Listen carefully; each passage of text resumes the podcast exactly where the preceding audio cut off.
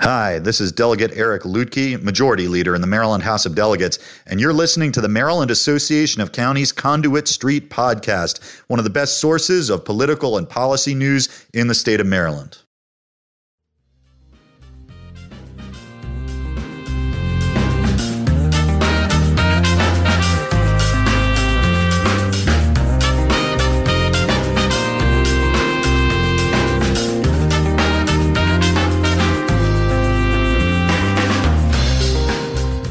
Hello and welcome to the Conduit Street podcast. Kevin Kinnally here with Michael Sanderson.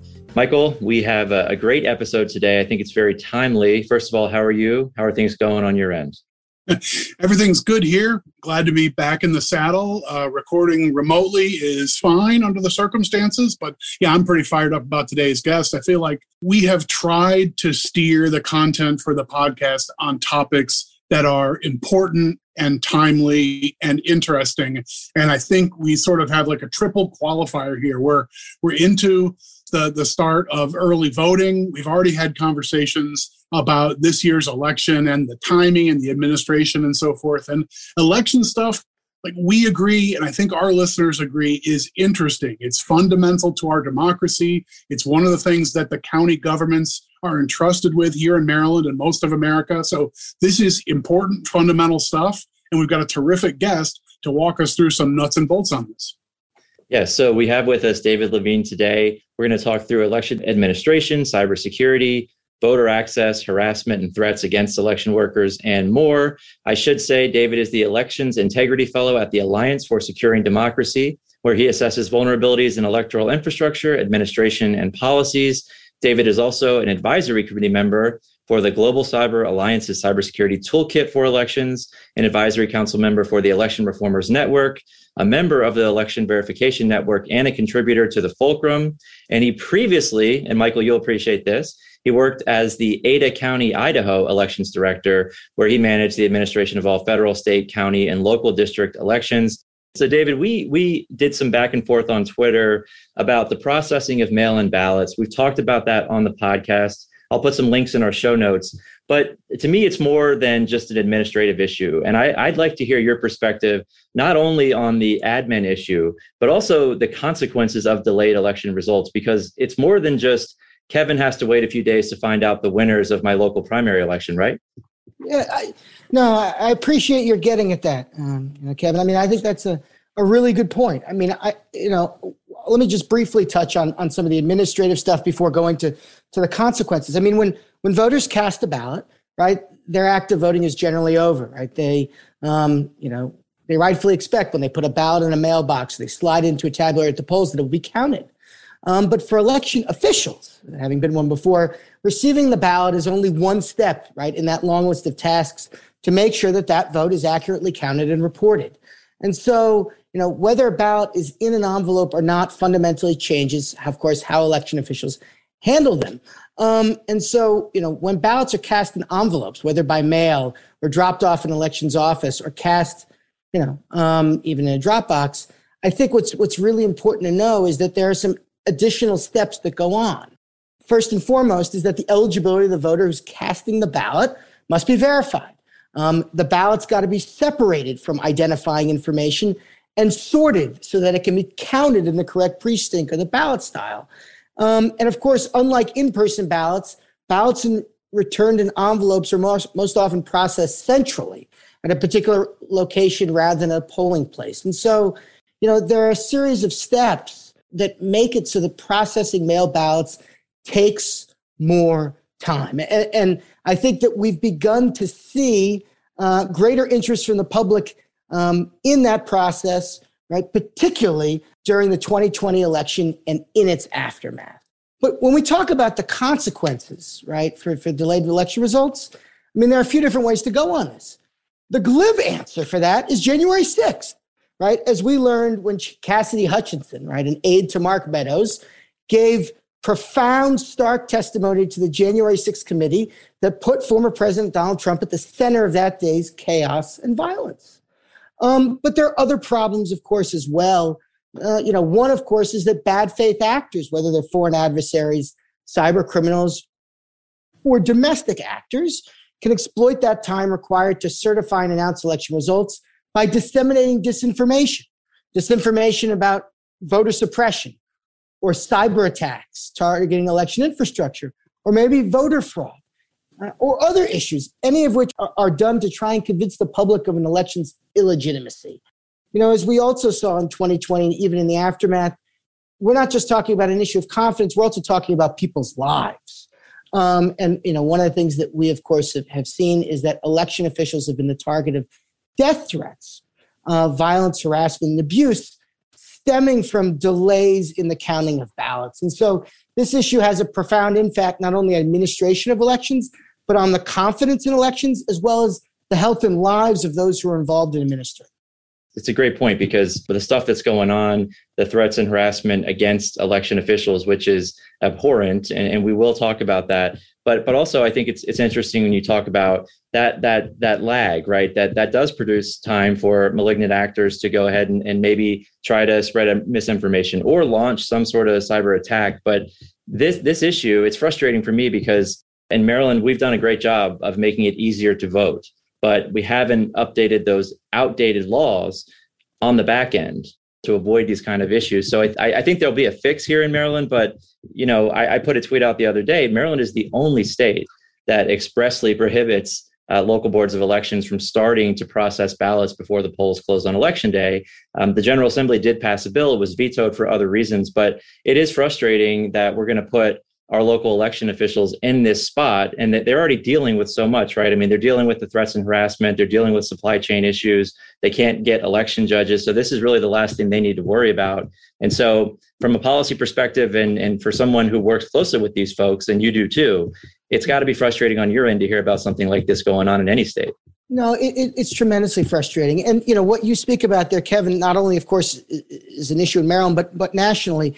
You know, we, we've seen over the past several years, if not longer, there's been, as you alluded to, expanded access to the ballot and convenience, which is important, right? But what we we haven't seen is we haven't seen um, uh, corresponding policies that enable right election administrators to uh, expeditely or expeditiously, excuse me, right, process those ballots in a timely manner. And so, to your point, if you don't have laws to account for the added convenience, and you don't have the resources to expedite the counting of ballots then you have these delayed results. And we saw it in 2020, and we're, we're apt to see it um, in 2022, not just in Maryland, but elsewhere. I mean, Maryland at least is, is probably in some respects a little fortunate that it's not a battleground state.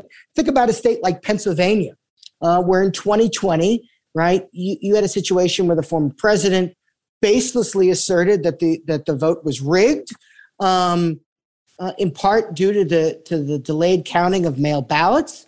And of course, that led to threats against election officials, including, of course, um, former Republican Philadelphia City Commissioner Al Schmidt, who testified before the January 6th Select Committee. And then, you know, fast forward two years later to Pennsylvania's 2022 primary election, and it's literally a rerun, right? Pennsylvania had not, again, adopted pre processing or pre canvassing of mail ballots. Now, at least they're a little better than Maryland because they can begin doing it the morning of election day, but that's still not enough time. And so again, you had a scenario where Pennsylvania election officials were put in a spot. And so again, you had a situation where, right, ballots were counted um, on election day, but then had to be counted a series of days after. You know, again, Pennsylvania election officials had to brace themselves for the possibility of additional threats in response to that behavior. And so this is very much a real thing and, and something that I think election officials in any place that doesn't allow for pre-processing of mail ballots ahead of time need to be wary of. Um, and so, you know, an increasing number of states are doing this, but uh, there continue to be states, including Maryland, Pennsylvania, and others um, that have not, and that's really unfortunate. I, I want to put a finer point on one particular piece of, of, of that discussion, David, and, and that is because I think it's easy for someone who's not really immersed in election policy and administration to, to sort of lose sight of this one point, and that is we've got laws here in Maryland, and I'm sure most states more or less have had laws along these lines that were written for an environment where the ballot inside an envelope was an anomaly. Right for for decades, we had absentee voting for cause. I'm going to be out of the state or I'm on military deployment. I need to vote absentee. But that was, I don't know, what, one, two percent of the of the voting population would vote absentee, something like that. So the processing of a small number of ballots, sort of what we think of as late in the process, isn't that big of an administrative nightmare but in these last two elections, in 2020 and this year in 2022, Maryland has sent an application to every voter, every registered voter. If you want to vote by mail, you can do it just here's exactly how. Go to this website or fill out this form. And i mean kevin you probably can can drop these numbers here but like the number of ballots that have been sent out to maryland voters for this election is in the hundreds of thousands. We're not talking about a trickle. It's going to be a wave a big wave right? It's going to be over probably half a million. So i agree michael. I mean these laws are outdated. Like you said things have changed and we talk a lot about government struggling to keep up with changing technology. I think again this is another example of that. The government has kept up in one respect by again making it easier for the voter, but not on the back end. And that's that's what's troubling, and that's what has a lot of our local election folks worried about their ability to get these results out in a timely way. And again, I think most people are used to, and David, uh, most people are used to, to getting the results on election night, maybe the next morning if something's really close. But I, I guess, David, in your mind, why are states resisting? Uh, it's not just Maryland. I mean, Maryland passed a law, but why why is it that people are so hesitant to do this? Is it because it, it just comes off as well something must be going on if you're starting to process these ballots early? Is it is it that they don't want people to to maybe feel that distrust even though it's not justified? Yeah no i think it's a very good question kevin. And michael to your point i mean just to go back to a point you made you're absolutely right about the absentee piece. I mean in 2020, we had a record about 46% of voters nationwide cast mail ballots in the election. And, and while the pandemic may not be as, uh, as much of a public health force today as it was then, right? Uh, that, the election and the success that, that, that there was administering that election should put folks on notice that this is a, this is a thing, right? And that we ought to be um, preparing for that possibility. And, and you know, I mean, Kevin, to your point, I, I think there are a few things that are that are at play here. I, I think number one, um, there are some people, there are some folks that haven't um, that don't necessarily understand the checks and balances that are in place when you talk about being able to pre-canvas uh, ballots ahead of election day. And when I say pre-canvas, right, I mean getting mail ballots or getting ballots from drop boxes and in most cases just setting them up so that you can tabulate them beginning right. on election day. Right so not uh, even tabulating not just even, getting everything ready so that you can put them through the scanner. And, and right that's exactly right. And in some right. cases i think people aren't aware of what that process right entails and, and the time that it takes right? But whether that means again receiving the envelope making sure the information on is correct right? Pulling out the ballot separating it from the envelope in many states, though not Maryland, verifying a signature, and then, of course, making sure the ballots are flat and able to be subsequently scanned. So, you know, I think one is there's a lack of, you know, understanding about the process. And, and, and I think a concern about some of the, the right the safeguards and and you know what's interesting of course is that um, you know this isn't necessarily a political issue. I mean, there are states like Ohio and Florida that have done this kind of thing, pre-canvassing of mail ballots for quite, you know, quite a long period of time. And it's very easy to either allow for the process to be observed and or to have cameras so that people can watch this process take place in the days leading up to an election. You know, I will be fair to the governor in, in you know in, in that when he vetoed that bill, he alluded to the fact that he wanted to have some signature verification requirements that were part of it. And of course, signature verification verification requirements are something that is amongst the most common ways to verify mail ballots across the country. On the other hand, um, there aren't any issues that I'm aware of at any kind of big scale that requires such a solution that the governor called for there. And so, you know, that's part of the reason I was disappointed by that veto. Um, but I mean, to your point, I, I, think it's a matter of one, people aren't, um, you know, aware of what exactly the process entails. Two, they aren't aware of the potential consequences, which, frankly, from where I sit, is heartbreaking. We, we know that there are folks who, who want to maybe sow discord or distrust in the election process. And and separate from things we've seen in the past or that you know that make headlines and so forth at the national level, um, I'm interested in like how what should we be thinking about that as we try to conduct a, a fair and efficient and proper election this July and this coming November here in the counties in Maryland. Um, you know, what, what, should we be doing? What do we have to worry about on that front if there's bad faith actors who are going to use a window of opportunity to to make their case that something's fishy? Yeah, that's a really good question. You know, I think there are a few different things that one can do, right? One is to make sure that you're continuously making your systems um, both as secure and as as accessible as possible. I mean, you know, we've of course have spoken a lot about mail ballots thus far, and of course, you know, one of the things that 39 states, including right Maryland and Washington D.C., have is that capacity to track mail ballots, right? Mail ballot tracking, and you know, that's a good way for um, allowing a voter to confirm that their ballot was received and, and processed, that it can help combat uncertainty and increase voter confidence. And I think it's really important that, you know, voters are aware of, of those sorts of tools so that they can, you know, they don't just have to trust, right, what an election administrator says. They can, of course, verify it for themselves. So I, I you know, I think that's, you know, one piece of this that I think is, is, is really important. Another piece that I think is, is, is really important in terms of as we look for, you know, having, uh, strong elections, whether it's here in Maryland or elsewhere, is to try and make sure that we do everything that we can to protect our election officials and workers, particularly, right, those proficient ones who are experienced. You know, one of the things that we've seen, particularly since 2020, is we've seen an unprecedented exodus of election officials in response to threats, harassment, and abuse that arose from mis and disinformation out of the 2020 election, right? You know, scurrilous sort of remarks about the 2020 election being stolen or rigged. And one of the things that is concerning to me is that if experienced election officials or workers leave, then in a best case scenario, many times, you will get less experienced, well meaning, but less experienced people to come in.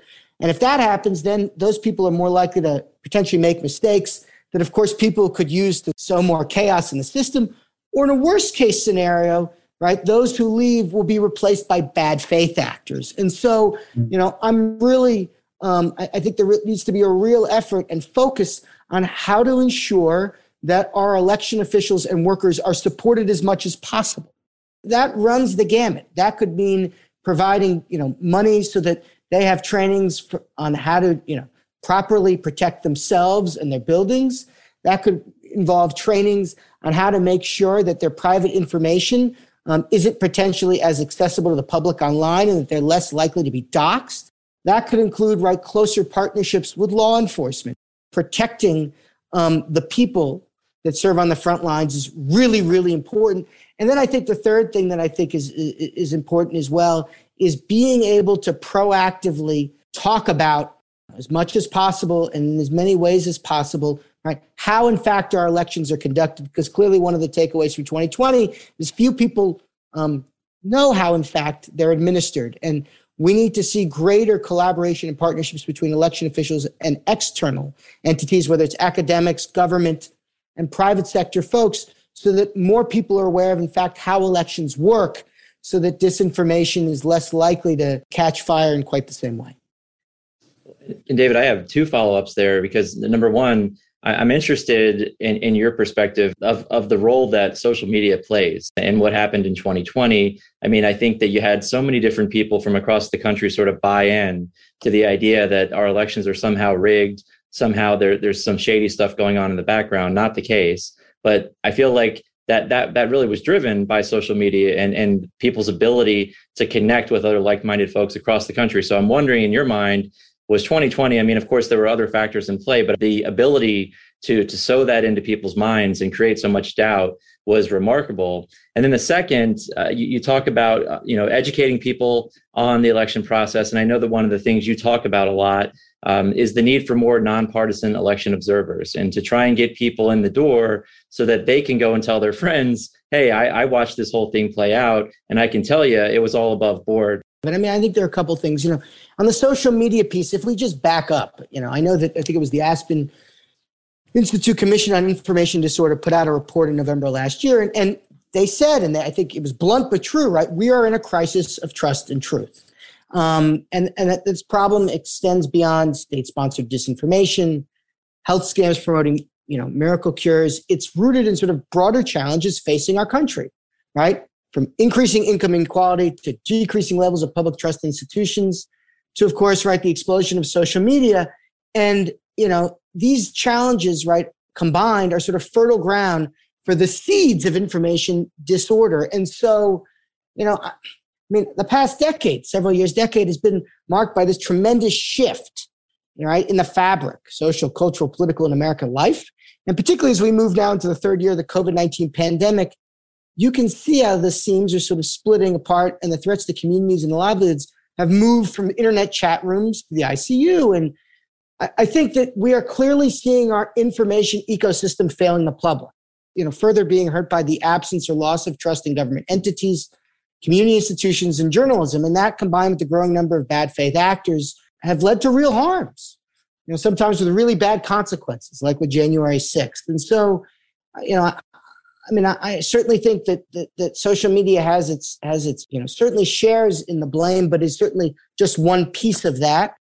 And I will say, you know, to to your point about the the nonpartisan observation piece, one of the best right, you know, panaceas perhaps is to have more right eyes on the process. Um, and, and I think that means that, you know, we want to have more people learning about the process and serving as poll workers, presuming that they're good faith actors. Um, we want election officials to try and be as, as transparent as they can uh, about their processes so that people can both trust but also verify what in fact is going on with their elections. And we want um, people to be able to observe these processes. And so, you know, that paper that you alluded to um, was was me with a, a, colleague from the Carter Center, who of course does this kind of work worldwide. Um, but basically, right, taking a page from the playbook of democracies across the world um, and say, look, you know, um, America has been a place that has frankly relied on a sort of adversarial election observation system to help ensure trust. You know, in the past, if you could just, you know, if you had your Democrat and Republican that were observing what was going on in the polling place, right, um, they could cancel each other out and everything would be hunky dory and good to go. In light of what we saw in 2020, we know that that's just not true, right? It just doesn't, that doesn't work. Um, and we, we, you know, part of that is because partisan election observers really are primarily there to help ensure that that their candidate or their political party, right, um, is not hurt by any of the administration the election. But part of it also, as we've now seen and you are aware, is that um, the, the, the multitude of threats facing election officials and poll workers are so vast that having additional people, uh, good faith actors, watching what is going on um, can help put eyes on the process. And if there are you know observers that try and interfere with the process, right, we can have nonpartisan observers that are watching who can report on that you know, if there's somebody that tries to do something and a poll worker doesn't have a chance to see it because they're serving a voter, we have nonpartisan observers that may even be able to see what's going on. Nonpartisan observers are, are both about accountability as well as about increased transparency. And so, your question about social media and nonpartisan observation, two sides, right, of the same coin. You know, the need for how to amplify, right, the good faith actors um, you know, and our trusted sources, like our poll workers, like our election officials in most cases, and the ability to, of course, diminish, right, our bad faith actors, whether it's observers that are more interested in interfering with the election processes um, or, you know, um, purveyors of disinformation, right, uh, who have large followings on social media. So, so that that touches on a number of things that are thorny. I mean, our our professionals and volunteers who are trying to conduct a proper election have to play a tough hand here. And, and, and that, that seems to be just an increasing call in, in today's environment, more so than a decade or a political generation ago. One, one piece of that, and it's something that you've, you've drifted into a couple of times that I want to get into, is sort of the idea of the law providing protections for election administrators. And we we took this issue up and brought it to our, our state legislature this last session. We weren't able to get what we wanted across the finish line, but I still think this is a live issue. My take is sure, if you sign up for a public facing role, that there is some public accountability that comes with that. If you're the director of parks and recreation and you end up not maintaining the parks and you and your staff don't do a good job people get angry with you they write letters to the editor they come to the council meeting and they they call for your head that sort of thing you know figuratively. That um you know that's that's part of taking a somewhat public role. But some of our our you know professionals who take roles in public health and in this case in administering our elections are I think suffering more than the reasonable share of slings and arrows for trying to do their work. And you've made some mention of this. We're trying to get something done through the state legislature. Do you have thoughts on that front about what the law, you know, the sense behind laws given protections that hey, you know, you know, going after the election administrator ought to be a special level of crime, um, as as opposed to just you know shaking your fist at your neighbor about the apple tree once the behavior you know goes from the right, the verbal to the physical and goes from a criticism of somebody's work right to to um, you know a threat right directed at them you've clearly crossed over the line. And and you know i mean this issue is front and center. I mean in july 2021 the u.s department of justice created a task force on threats against election workers right to lead a federal law enforcement response to threats to the election community and where appropriate to criminally investigate and prosecute such threats. Um, it's been a little slow, you know, uh, in terms of getting off the ground, and uh, you know, it's only been around for a year. But I think the fact that it even needs to be created in the first place speaks to the significance and severity of this problem. Um, but I think to your point, you know, Michael, I mean, while there are federal laws on the books, we can talk about that do protect voters, but also election officials there are limitations to, to, to what the feds can do to some extent. And, and so I do think there's certainly a place for state and local entities to come to the aid of election officials. Um, you know, I think there are a number of things that I think, you know, ought to be, you know, up for consideration that we've seen other states pursue. Um, you know, one of those things that I think is, is, is really important that's worth noting is, you know, I think states ought to be considering the establishment of state-based threat task forces, right? Focused on responding to threats against election administrators and public officials more generally, right? Well, this, of course, to your point, and you began, I think, get at this, isn't just something that you know election administrators are dealing with, but we've seen public health officials and others deal with this kind of thing too. And this was suggestion was made in a uh, in a piece in lawfare, you know, a little while back, you know, by some election professionals and state-based threat task forces have the ability, I think, to be able to, um, you know, see the threat landscape in their particular state, um, bring together, right, some of the the the, the you know the, the, the resources they need to bring together, you know, whether it's law enforcement, election officials, civil rights organizations, and try and come up with ideas on how to deal with this. But you know, in addition to that, right, you know, I think that exploring new legal mechanisms to ensure accountability and deter future misconduct ought to be on the table. Um, I think allowing election workers to potentially be part of state address confidentiality programs that traditionally or historically protect the home addresses of survivors of domestic violence or stalking is something that ought to potentially be on the table.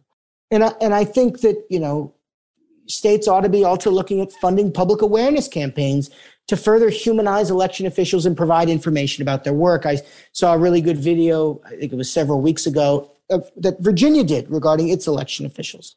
Um, and so, you know, I think um, it's really important um, that, you know, we that that states and localities look as holistically as possible on what they can do to try and make sure that they can protect their election officials um, to to not only ensure that these folks want to continue staying in the profession, but that they feel safe doing their job. Um, you know, I, I, know firsthand that you know in, in, previous experiences I had, and I want to be clear, I never dealt with the the same kinds of threats that many of my you know I guess former colleagues right now are, are dealing with today. But I do know from firsthand experience that when one feels stressed or more anxious or worried, right, the likelihood of making mistakes goes up. And, and so you can only imagine for those folks that are now dealing with the violent threats what that, what that may mean. So if election officials need security systems um, at their office or at their home, that ought to be part of the consideration.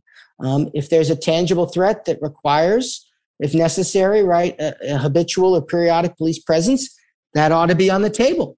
Um, you know, I, I, think it's important to, to, to reach out to election officials, get their sense of what the threats are, and then make sure um, that they feel safe enough to do their job so that they can continue to do them well.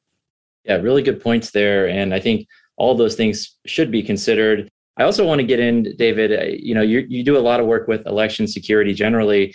Um, cybersecurity continues to be a big concern. We all heard about Russia. Russia seemed to be directly meddling in our elections. And for me, it, it keeps me up at night. I'm sure it keeps you up at night because elections, just like everything else in government, the bad guys only have to get lucky once right? State and local boards of elections have to fend off these attacks from domestic and foreign hackers every single day, thousands of times a day.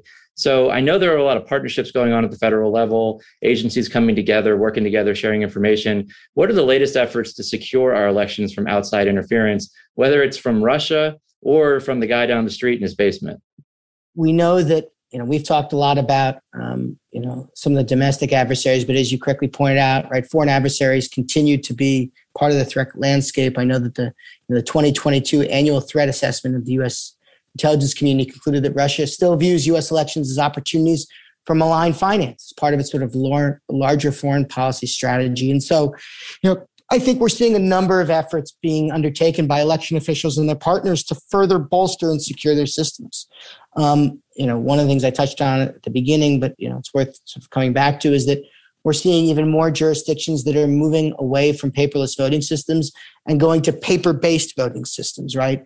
Uh, when I say paper-based voting systems, I mean either right hand-marked paper ballots or at least a system that uh, generates a paper ballot right? Either of which provides right an actual sort of manual artifact that can subsequently be audited or recounted. You know, I think that that that that, that matters.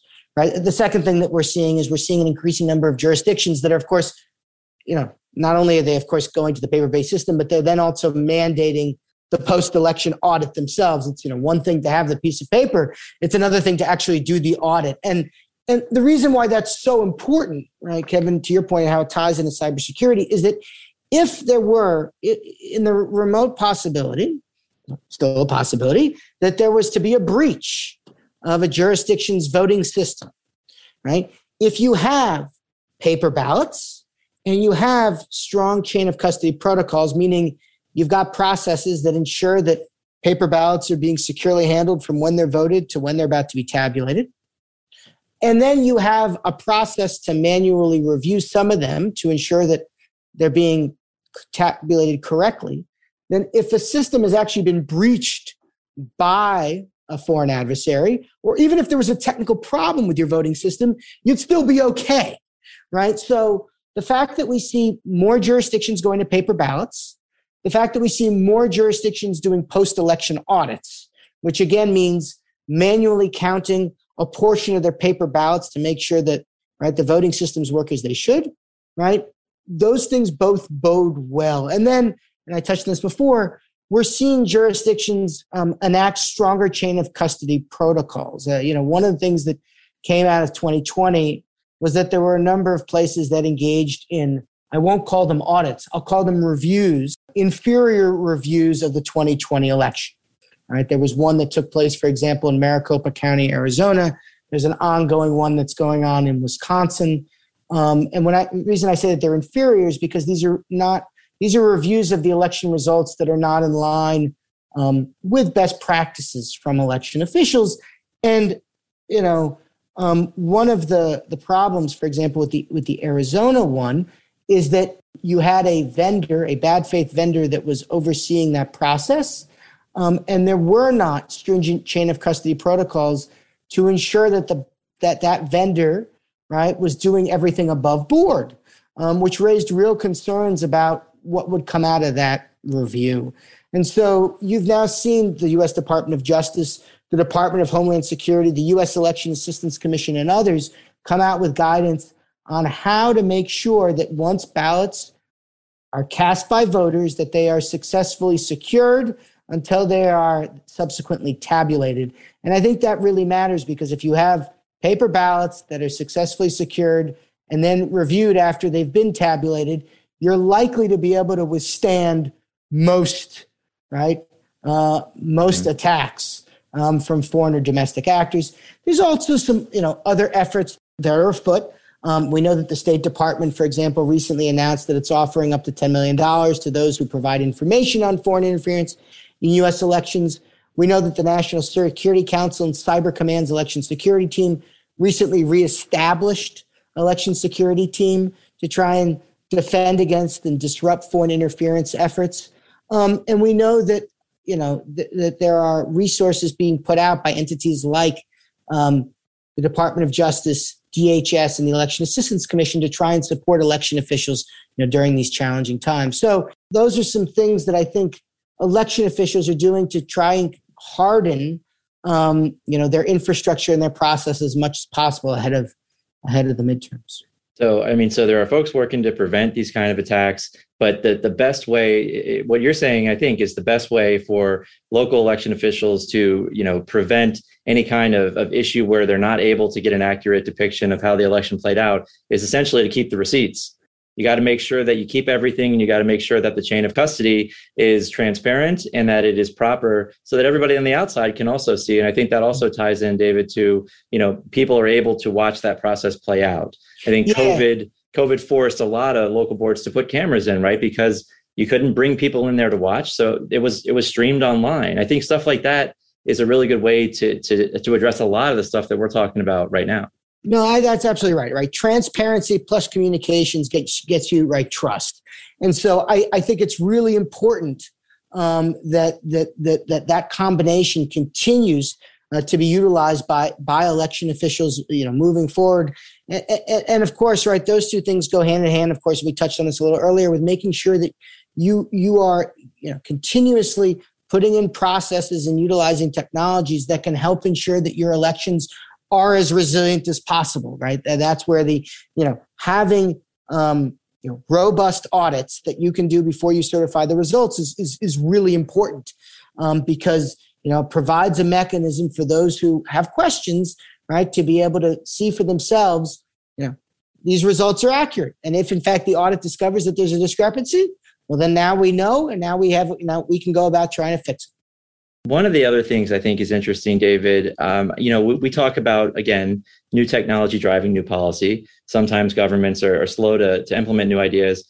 With elections, we've done a good job of making it easier to vote, but we also have to protect the integrity of our elections, obviously. Mail in voting is catching on, it's working well. But we also see some states starting to push legislation to implement online voting and stuff like that. Are we ready for that? And, and where's the sweet spot in your mind? I, in my mind, I, I'm not sure that our infrastructure is prepared to to properly carry out online voting, true online voting, without interference and without at least a lot of people thinking there has to be interference. So, is that something that could happen, David, down the line? And, and how long out is something like that from actually being a reality where you could just go on your phone, maybe on an app, submit your ballot and you're done, making it easier for people? But will that also then, you know, just, just do more mistrust? And also be vulnerable to, to these outside actors who are trying to uh, interfere with our elections. Kevin, I'm glad you raised that. I mean, I think it's important to try and make elections as accessible as possible without compromising security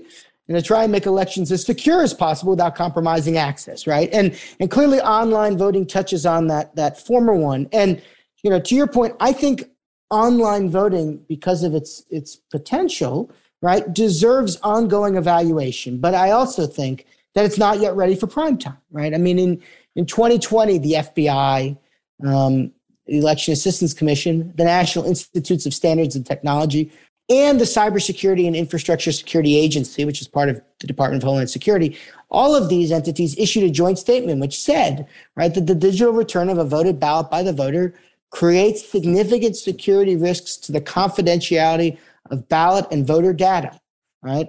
Um, there are concerns about voter privacy. There are concerns about ballot secrecy. Um, and if election officials choose or are ma- mandated by state law to, to do this process, You know, they said that its use should be limited to voters who have no other means to return their ballot and have it counted.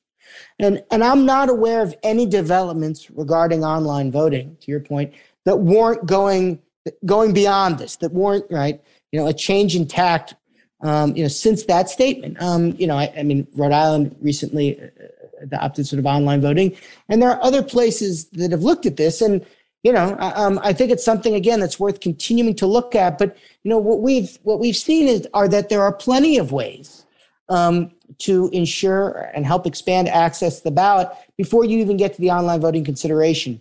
You know, we now see an increasing number of places that offer early in-person voting.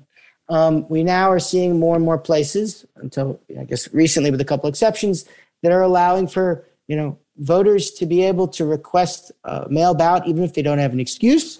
And we've seen a number um, of states with a couple exceptions that are, are, are putting in place drop boxes that allow people to potentially write who requested a mail ballot to drop them in. And so, um, you know, I think um, there are a number of things out there to help ensure access, um, and that we aren't yet there with regards to to security. You know, I think until until we see you know, research and breakthroughs to the contrary, um, you know, I think we ought to hold tight and, continue uh, to push and promote and support um, the trusted and true methods we have for voting safely and securely.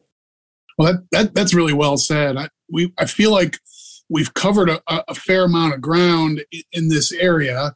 Um, I do know that our loyal listeners sometimes get back to us with the, uh, you know, like, no, we want the weeds. We want to go deep. We want to go further. So um, if, if folks have been listening and they're interested in this stuff, but they want more, where should they go digging to find stuff that you're writing, that you're talking about elsewhere? You know, obviously, you know, as you guys mentioned the outset, I'm, you know, I'm with the um, you know Alliance for Securing Democracy.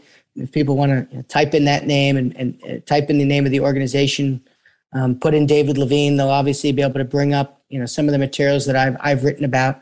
Um, you know, but I think it's again, it's worth noting that you know, you know, there are a number of right entities that are doing some really good work along these lines. Um, the U.S. Election Assistance Commission is a federal clearinghouse that provides um, and shares a lot of best practices on some of the things we've spoken about. The Cybersecurity and Infrastructure Security Agency, CISA, um, provides a lot of best practices, particularly from an election security perspective. And of course, um, in many cases, your state and local election officials um, you know, not only have their own resources, but have uh, links and access to other materials that can help shed light um, on how, in fact, uh, elections are conducted where you are. Um, you know, obviously, for anyone who's listening that has questions, they can feel free to reach out to me at D Levine, that's L E V I N E, at securingdemocracy.org.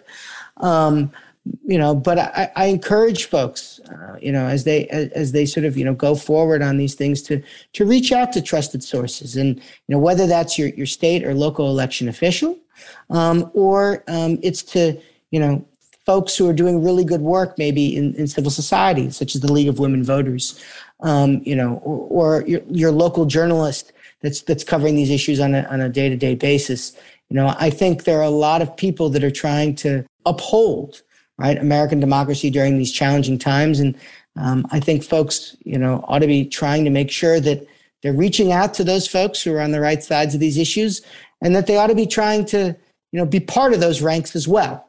Uh, whether they're serving as a poll worker, um, being as a being an election observer, or simply amplifying good information about the election process. Terrific. Well, thanks for the leads. We can get a lot of that information into the show notes for the episode, but for folks who are listening and so forth, we appreciate the leads because there's a lot there. You know, for those folks that you know, um, you know, still still attempting to vote, obviously in Maryland, your early voting, if, uh, it was, mentioned at the outset, of course, begins today, goes through the, the 14th. Um, obviously, uh, election day is, of course, on the on, on the 19th. And you know, I know that a lot of people, um, you know, think about voting, particularly sort of a you know, I know, I know around presidential election time, but um, you know, being able to vote, uh, you know, in primaries and, and, other elections, I think is, is, is just as important. And so, you know, I would encourage as, as, as many folks as possible to participate. Uh, you know, in my experience and in my research, I found that right high voter turnout is, is one of the best ways to counter the efforts by uh, autocratic actors, both foreign and domestic, to try and right, interfere uh, in democratic elections. So, so please, please go out and vote if you haven't already done so. Thank you again so much, David, for joining us today. This is a wealth of information, and um, hopefully we can have you back on and, and, get into some more of the weedier stuff here. But we really appreciate your time.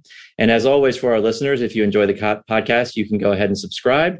That way, all of these episodes will be sent directly to the device of your choice. You can also follow along on social media. Facebook, Twitter, and then, of course, our Conduit Street blog. As Michael mentioned, we will put all of the resources that David mentioned in the show notes. But for David Levine and Michael Sanderson, this is Kevin Kinnally signing off, and we will talk to you soon.